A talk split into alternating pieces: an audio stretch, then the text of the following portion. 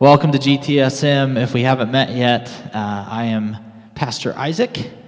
I'll try to bump into you after the service if I can, if I haven't met you. Good to see everybody. A few announcements for you. We are going to have the Glad Tidings Student Ministries Golf Open. It's on September 12th. If you golf, I don't, but if you golf, feel free to get a team together or tell your parents. If your parents golf, they want to enter a team, they can do that. Over at the Resource Center, over in the big building over there next door. Don't forget also that we are having a men's outing. Boys in the room, raise your hands. Y'all want to be men one day? You got to come to this event. Sorry. Got to do it. It's only $5 for a student. It's going to be a lot of fun. It's going to be on August 14th and 15th. I'm speaking at it on the 15th, I think right after breakfast, so that's exciting. They're going to be ready for me. Can't wait for that. It's going to be a lot of fun. So come on out. If you guys want to, bring your dads. It's a good time to say, hey, Dad, let's go do something this weekend. So if you want to go, I'll be there. It's going to be great. Following that, also keep in mind, pickup today is in the lobby. So please don't run across the street. I promise you, your parents have not forgotten about you. I promise they haven't. She's like, well, maybe. They kind of want to. No, your parents haven't forgotten. I promise. They'll come. Just stay here. That way I don't lose you, and then I'm sad. Also, don't sneak in the back door anymore. Whoever's doing that, this back door, don't do it. I'm going to be sad if I catch you sneaking in the back door. We don't want Pastor Isaac to be sad. So yeah, don't forget that as well. Great to see everyone today. We are starting a brand new series. We just did a standalone message last week that I said I wanted it to bridge the gap kind of in August between what we learned about in July. We talked about pain and suffering and our problems. And then we're going into this new series. It's going to be called Goals. Everybody say goals. Goals. And it's going to be all about God's wisdom and what God's wisdom is specifically for our dreams right now. As a student, you may have tons of dreams and tons of goals. You may have none whatsoever, but God has a plan for them. And we need God's wisdom imparted in us to figure that out. And so, you know, I'm really excited about it. It's a great series. We're going to dive into Nehemiah, which is an Old Testament book. And I'm just, it's going to be great. I'm really excited. Question for you guys. Where were you on this last New Year's Eve? Do you remember that? December 31st, 2019, right? What a great day. We had no idea what was going to happen. You remember that, right? Like, I'm going to ring in the new year. New year, new me. I can't wait. 2020 is going to be my year. Man, guys, can I just say straight up, like, 2020 is awful. This has just been terrible. Where were you on New Year's Eve? You remember this, right? New Year's Eve 2019, I was, my parents always have like this tiny New Year's Eve party for our family, and my sister lives across the country, so she couldn't be there, so it was just me and Sarah and my parents, I think. Or, I don't know, was she there, Sarah? Do you remember? Alicia was there? It's actually my sister was in town, that's cool. Sarah was really pregnant, I remember that, and we were ringing in the new year, playing board games. That's kind of what we do at our family's thing, and we eat a bunch of good food and try to get ready for the next year. And I remember setting a resolution. Does anybody set a New Year's resolution? Do you guys even did you guys even try to keep them? No, everyone's like, nah. Yeah. What were some of your resolutions? Someone give me one. Yeah, back.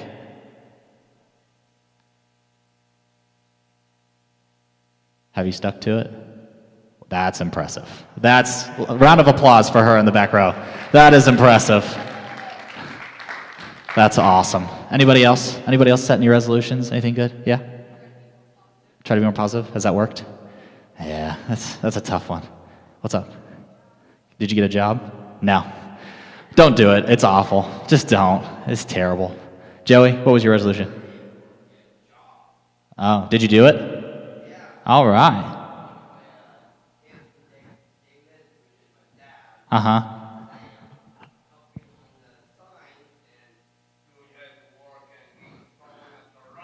I believe it. I believe it, sir.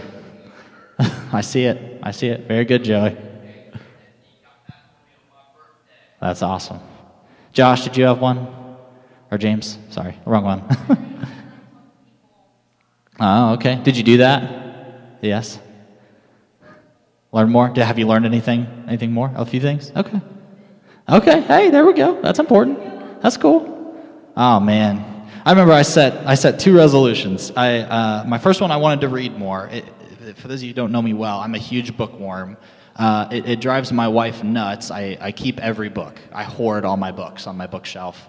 And so my goal was to read more. And I've done okay, I'll be honest. I've read, I think I've made it through one book a month-ish. So I'm at so I'm a month behind. I've made it through 6 or 7-ish books. Nothing big or incredible, just, normal books, I guess. And then this is another funny one. I remember my resolution. This is so funny.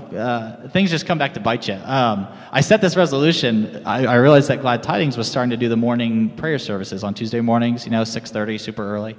And I remember telling Sarah, I was like, that's going to be my resolution. I'm going to go to prayer. And so I went to the 2020, the prayer sessions over there early in the morning, way too early in the morning.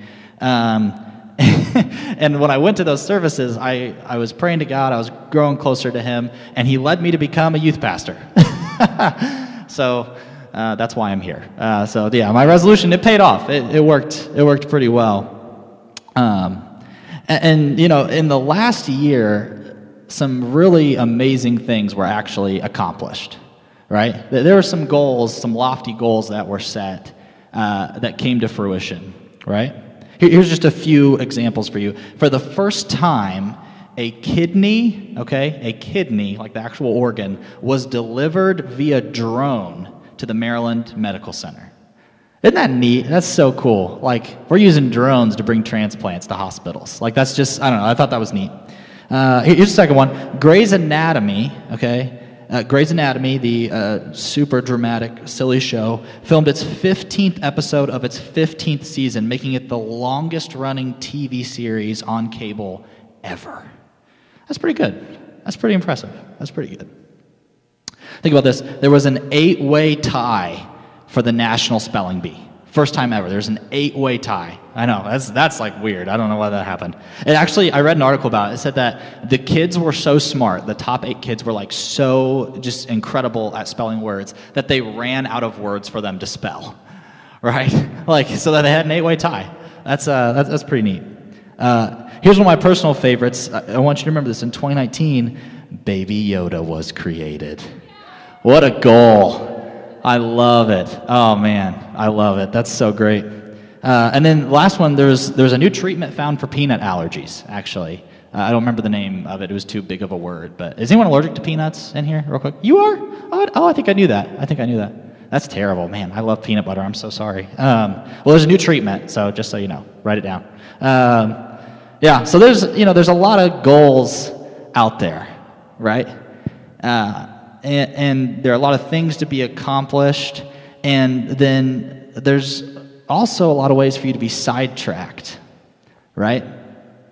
For you to abandon your goals, for you to even just not even finish your goals at all. This happens to us all the time. It's a very, very, very common thing. Some of us, we just become lazy, right? I don't really want to do that anymore, we lose focus, we lose track. We're I've got a million other things to do, so this is just going to have to sit on the back burner. I'm not going to get it done. Sometimes we have other responsibilities, right? I just grew my family this year and lost a lot of hobbies. Lost a lot of goals, man. I was like, well, I got other things to do. Got to go change a diaper, right? And sometimes we just get stuck. Life is just a drag, and sometimes we're just challenged by different things, and so we lose track of these goals. And this is actually, it's very common today. I talked last week, there's so much just new information, easily attainable, ready for you at your fingertips, right? And so the world actually tells us that having goals, having long-term set plans actually isn't a good thing, Think about what the world tells you about your goals. Okay? It says if you're not good at it instantly, just quit, right? Well, I tried that for a week, but then it got challenging and it took time, so I quit, And the world's like, yeah, that's fine. Why not? Try it out. It actually says move on to something new because your hobbies are outdated, right?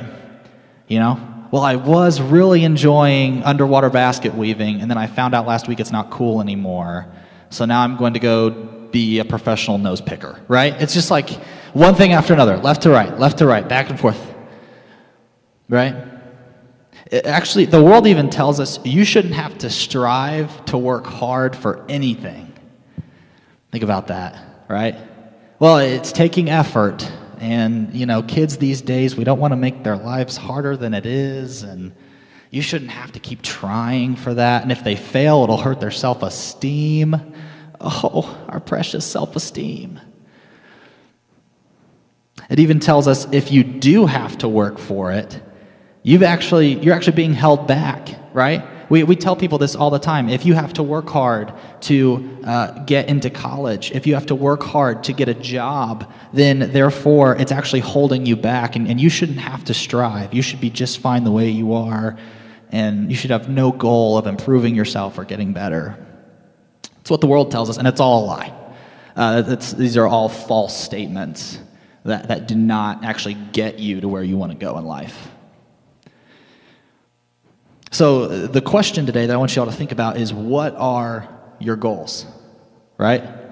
You get asked this. Some of you, if you haven't gone back to school, you're about to go back to school, and I know exactly what's going to happen, man. That first class, 8 a.m., bright and early, teacher's going to be like, what are your goals for this semester? You know what I mean? I hated that, right?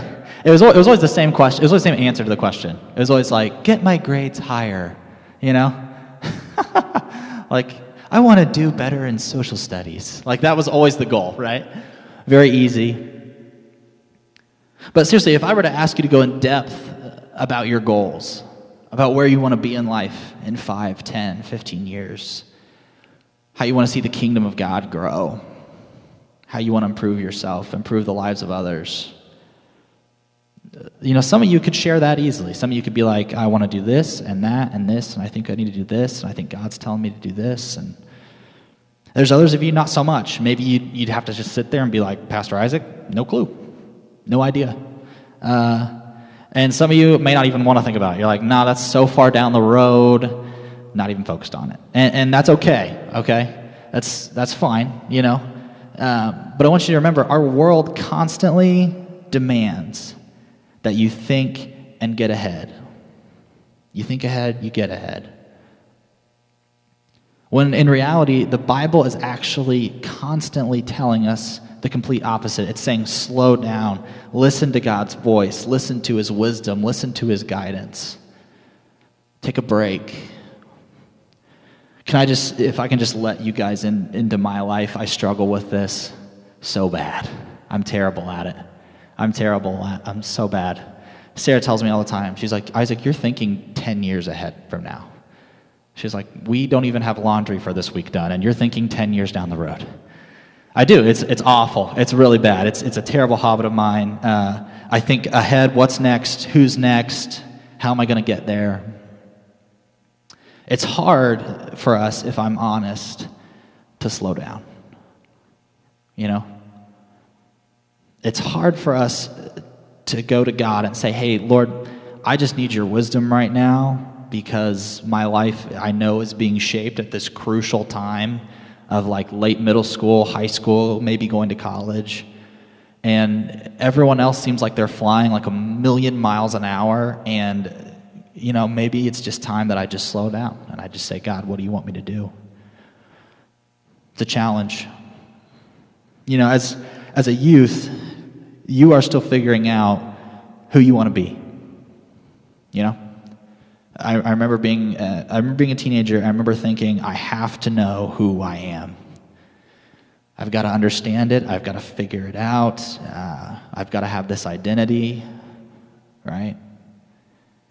But as a youth, you're actually just in literally like the first 25% of your life. You haven't even hit 50% of life yet. Right? I haven't even hit 50% of my life yet, and I'm supposed to be an adult. I'm supposed to be.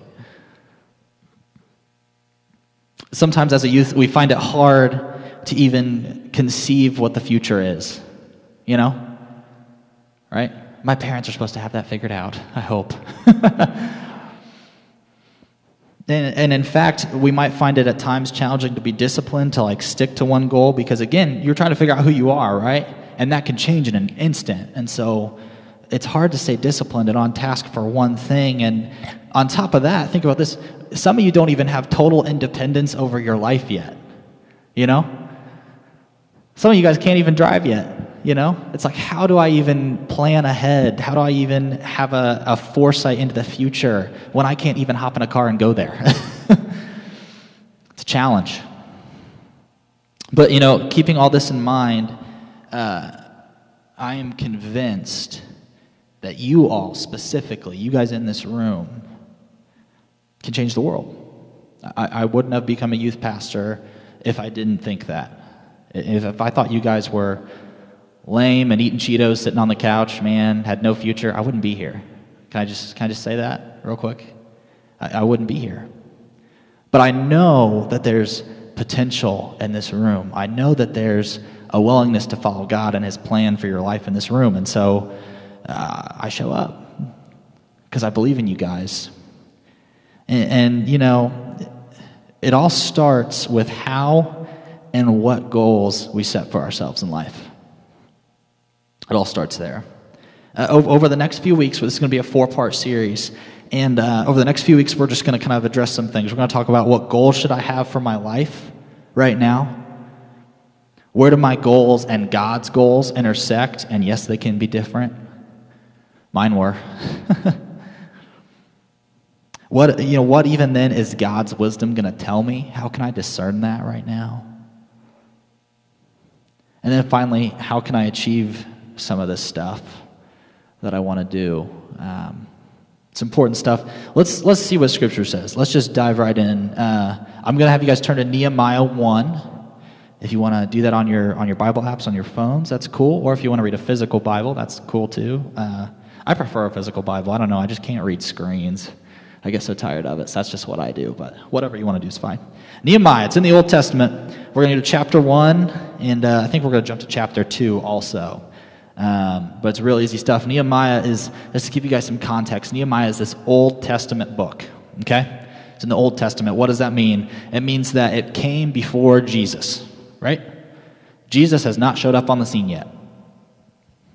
And so anything, I want you to keep this in mind too, anything coming before Jesus typically requires the law, right? Because Jesus died so that we don't have to follow the law, and yada, yada, yada. And so Nehemiah is this cool book in the Old Testament. It follows up on Ezra. It's like a sequel. It's like The Empire Strikes Back. It's great. Some of you guys are like, what's Empire Strikes Back? That's sad. It's a great movie.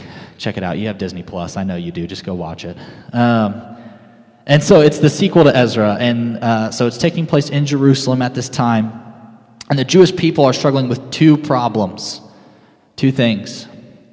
They don't know who they are, and they don't know what their goal is. And, man, I say this every week, but how relevant is this today? People don't know who they are. They have no idea what their purpose is.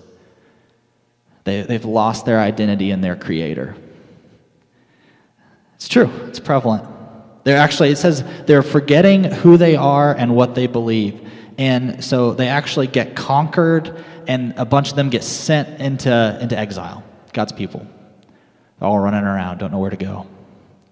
And so after they get conquered and they get sent into exile, this book takes place like 140 years after that. Talk about into the future, 140 years. And so Ezra and Nehemiah, they show up on the scene, and they're there to preach about faithfulness to the Lord and how to worship him, because the people are forgetting their identity. They're forgetting who God is. They're forgetting how to follow him. And so the goal, actually, like the Jewish people are all running around, and it's actually their goal to all meet back in Jerusalem, and then they've got to rebuild the walls to protect themselves. That's their goal. And it seems impossible because they've been scattered by the enemy. They don't know who God is, and they're just running around. And so Ezra and Nehemiah show up, and they actually say, don't forget who you are because of the covenant with Abraham, right? Remember that? God tells Abraham, I'm going to bless your people. Right? And if something actually happens to the Jewish people where they forget who they are and they forget they have this covenant with God, then that means that the whole lineage of where Jesus is going to end up could completely fall apart, right? So this is bigger than just in the moment the Jewish people forgetting who they are. They are actually like forgetting who God is, and because they're forgetting who God is, like the whole thing could fall apart, and we don't know where Jesus' line of dissension is going to be. We don't know where he's going to fall on the timeline anymore. And they don't know this, of course, because they're way back before Jesus is even born. But from us looking in, we're like, oh boy, this is big sauce, big stuff. So dive in with me, Nehemiah 1. It's just going to be verses 3 through 11. I get kind of wordy with you guys, so I'm going to keep it short today. Some of you guys are like, well, how many words is he going to read? Verse 3, chapter 1. It says, and they said to me, the remnant there in the province who had survived the exile is in great trouble and shame. The Jewish people, they're there, they're in trouble, and they're in shame. It says, the walls of Jerusalem are broken down, and its gates have been destroyed by fire. And verse 4 says, as soon as I heard these words, I sat down and I wept and I mourned for days, and I continued fasting and praying before God. And I said, God of heaven, the great and awesome God who keeps covenant and steadfast love with those who love him and keep his commandments, let your ear be attentive and your eyes be open to hear the prayer of your servant that I now pray. He actually says, I pray it for the people of Israel. He says, confessing the sins of the people of Israel, which we have sinned against you. And this is a cool one. He says, even I and my father's house have sinned. Right? Verse 7, he says, we have acted very corruptly against you. We've not kept the commandments, the statutes, and the rules that you commanded your servant Moses. And remember the word that you commanded your servant Moses, saying, if you are unfaithful, I will scatter you among the people. Right? So God's people are being unfaithful, and they get conquered and scattered. Verse 9 says, but if you return to me, if you return to God and you keep my commandments and do them, that your outcasts are in the uttermost parts of heaven, from there I will gather them and bring them to the place that I have chosen and make my name dwell there. They are your servants and your people, whom you have redeemed by your great power, by your strong hand. Verse 11, O Lord, let delight... Oh, no, I'm sorry. It says, O Lord, let your ear be attentive to the prayer of your servant, and to the prayer of your servants who delight to fear your name, and give success to your servant today, and grant him mercy in the sight of this man. I want you to hear this too. He says, he closes this, is just funny. He says, now I was the cupbearer to the king, right? So Ezra, this is funny, or Nehemiah is praying, and he's like, God, like, please redeem us, please help us, like, you know, we got to fix this, we got to figure out a way to accomplish this goal. And then he goes, also, this is my job. That's just funny. I don't know. It's just weird. So what do we learn here in verses 3 through 11? 8 verses. We know that God's people had a sin problem, right? Even Nehemiah, the guy who's supposed to show up and preach about God's word and hopefully usher the people into fixing this huge problem that they have, even he is like, I've got a sin problem. He actually says, my father's house. So like, whole family got issues. And all his people have issues. And can I just say, sometimes it feels this way for us. You know? It's just like, we fall into sin, we lose sight of our goals, we don't know where to go, we're scattered. And so in Nehemiah, just like we are, the people are being called to remember who they are and get back to their goals. Nehemiah is saying, listen, we've got problems. We've got sin. We've got addiction. We've got hurt. We've got all these issues. And so it's time that we come back and we get back to our goal, because God's given us a purpose and we've got to get on that. This is just neat to think about. Nehemiah, despite his sinful nature, and then also the fact that, again, his job, he's the cupbearer of the king, right? Which means that he works for the government that tore up his people and displaced them. So like, not only is he a sinner, but he also works for the enemy. Despite that status, despite the way he was living his life, he's called to step up and help his people attain the goal. We're called to do this every single time. Adult, student, young, old. black, white, doesn't matter. Sinful, not sinful.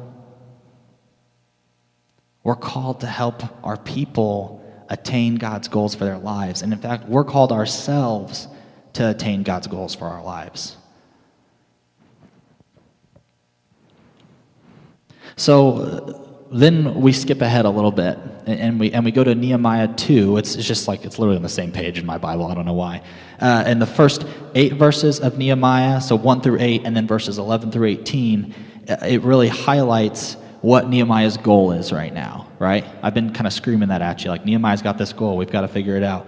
And so verses 1 through 8 says, in the month of Nisan, not the car, but the month of Nisan, I don't know what that is, in the 20th year of King Artaxerxes, that's a weird name, when wine was before him, I took up the wine and I gave it to the king. Nehemiah's doing his job. He's the cupbearer.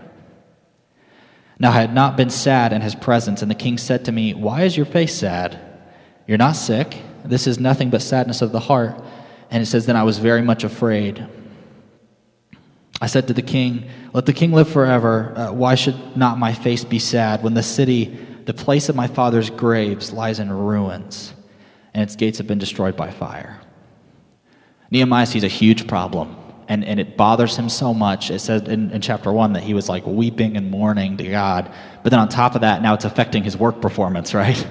You know? He goes into his work performance evaluation, and the king's like, you're sad, man. What's your problem? And he's like, I'm heartbroken, man. Home is destroyed. I've got this big problem. So it says, verse 4, then the king said to me, what are you requesting? What do you want? So I prayed to the God of heaven. Can I say that again? The king said, what do you want? And so Nehemiah prayed. He was like, Lord, I need some wisdom. Hit me with it.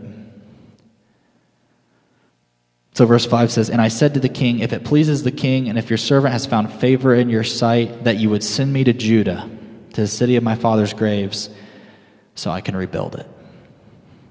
Verse 6, and the king said to me, the queen was sitting beside him, how long will you be gone, and when will you return?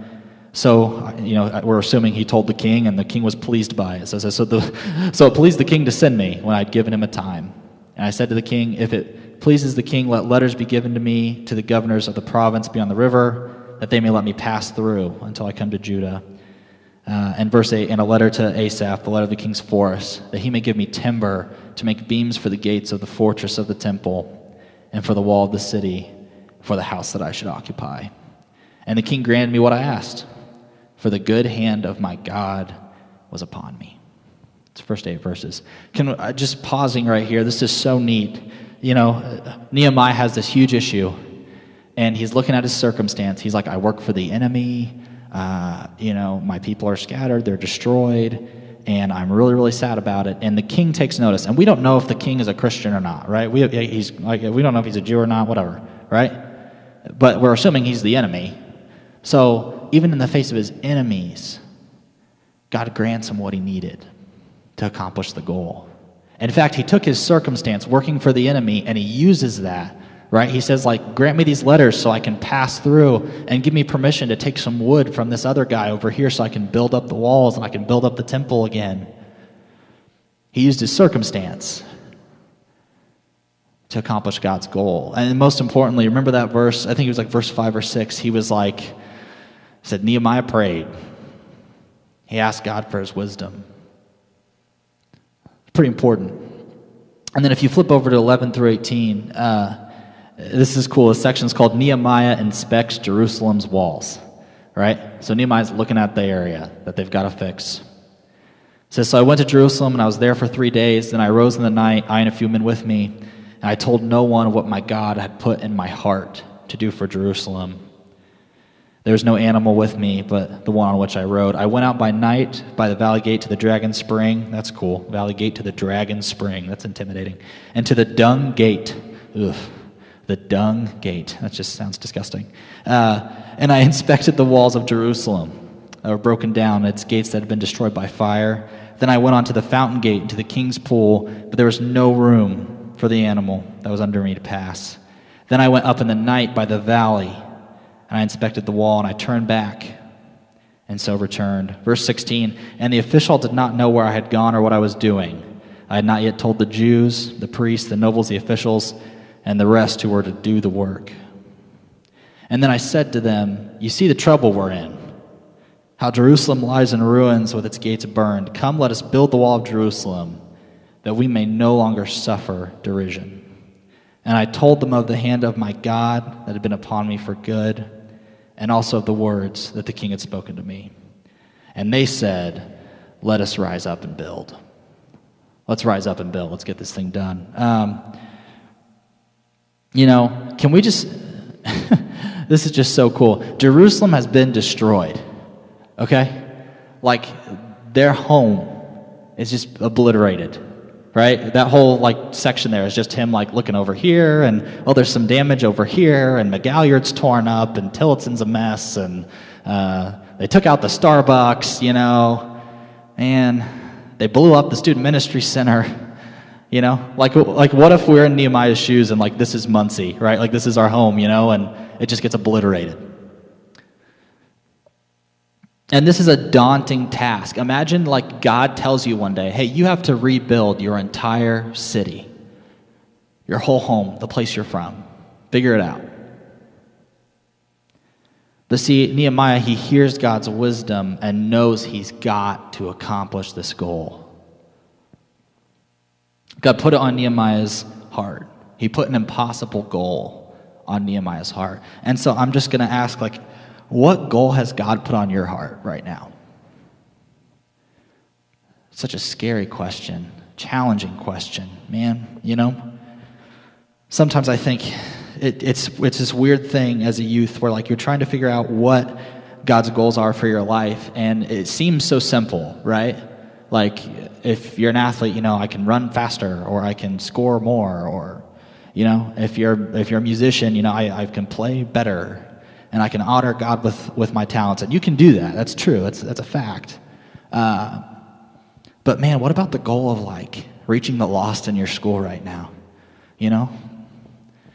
I was praying. I was thinking the other day of all the kids that we've got here at GTSM and how great it's been to see some of them come back. And I know we've still got some kids that are out kind of distancing, and that's cool.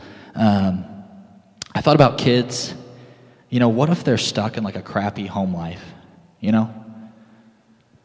And they've been stuck at home, Lord knows what they're dealing with, and their only escape is coming to student ministries or school, And they have to go back to school, some of them, right? And man, there are just some broken, hurting people out there that are going to come back to school next week. Your school. Wapahani, Cowan, Burris, Delta, Westo. I'm going to forget some others, but there's a bunch others. Central, Yorktown, a few others. There's a lot of hurting kids that are going to come back. And it's easy for us, right now, to get caught up in, my goal is to do this and this and this, and it's all this superficial stuff, and that's fine, but, there's some kids who really need Jesus this year, I don't know. I just think about that. What's the goal that God's put on your heart? Super challenging. Verse 5 in chapter 2, Nehemiah says, let me rebuild it. He shows up. He says, let me rebuild it. Don't know how I'm going to do it. I'm sure Nehemiah was not an architect.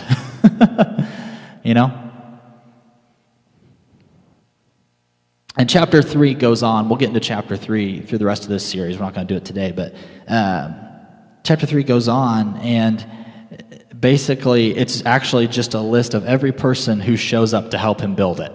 It's kind of cool to read, and we'll get to that. But just look at what happened to Nehemiah. He has a big goal inspired by a big, big problem. Huge issue. People are scattered. City's blown up. And 140 years after the fact, right? This takes place 140 years after their city's destroyed. It's weeds are growing up and nothing's recognizable. And the Jews, they're coming back, but they don't know who they are. And if they forget who they are and they meet in Jerusalem and there's no walls to protect them, they're going to get scattered again. And we're going to lose sight of eventually what will become Jesus' bloodline. Think about that. all of salvation for eternity actually hangs in the balance right here in the Old Testament. It's insane. There's also a spiritual problem, right? The text actually hints that, like, if they leave the city in shambles, that's going to be a sin against God, right? That would be them, like, telling God, hey, you gave us Jerusalem, you gave us this land, but we can't fix it. You're not bigger than my problem, God. And so they've got to do something, right?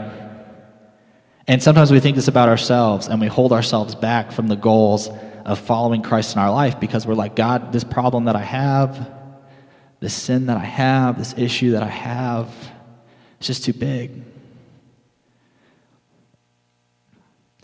But if they rebuild the city, if they fix the problem, it's honoring God. It's actually a gift to them. It's saying, God, I see what you've given us, and so we worship you, we honor you, so we're going to build up our walls, and we're going to protect ourselves, we're going to keep ourselves safe, because we know what's to come from our people, because we believe in you.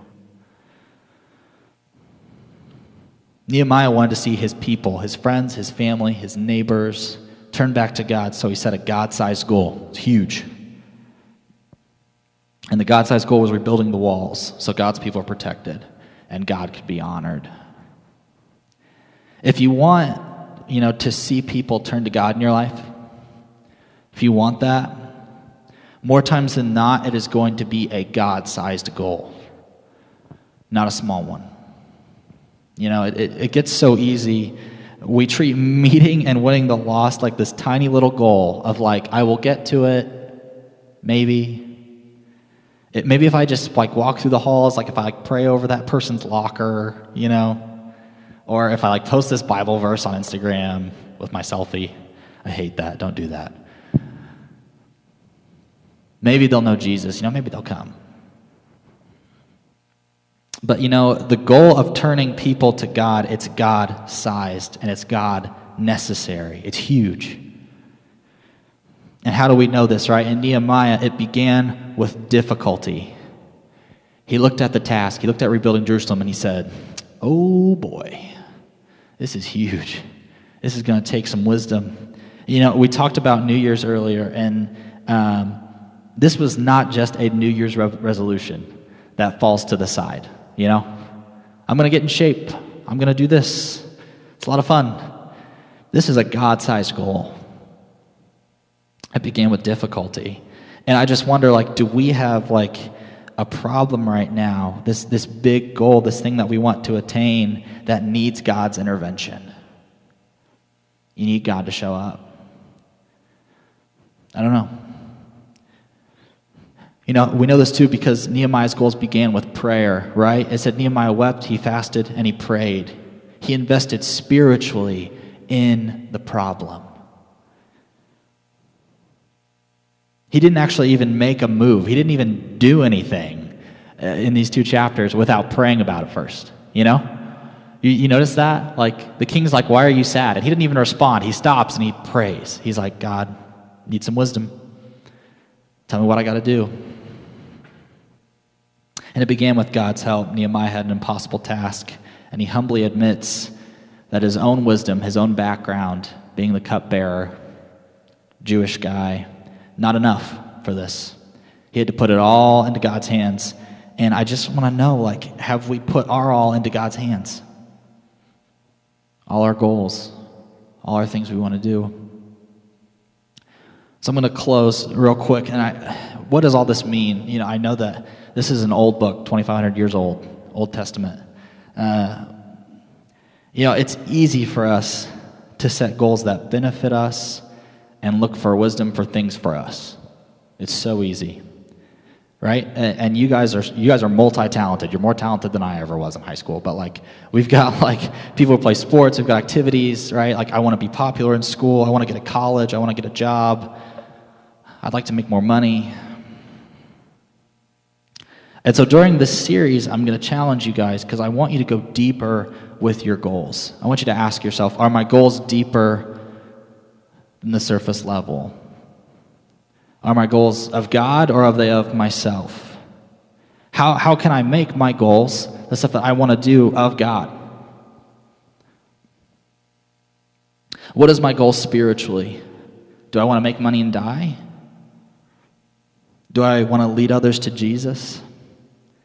I mean, maybe it looks like becoming a student leader this year.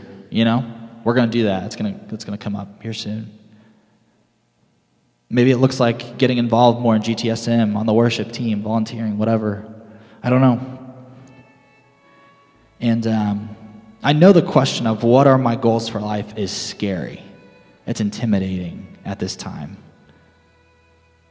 But you'll be asking yourself what your goals are for the rest of eternity.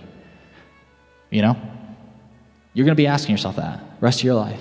What are my goals? And especially you're going to ask yourself, what are my goals if we miss out on what God's goals were for my life when I was 15 or 16 or 17? So where do we begin? God-sized goals begin with difficulty, they begin with prayer, and they begin with God's help. And this week, guys, we've just got to remember in this life, the big difficulties that you're going to face are going to inspire some God-sized goals. Let's pray real quick. Dear God, I just thank you for every student in this room, God. I just know that you have, again, just created them with a unique purpose. You've created them to have relationship with you, to serve you, to follow you. And God, I just ask that you would just have your hand on our goals, on what we want our life to look like in 5 or 10 or 15 years, God.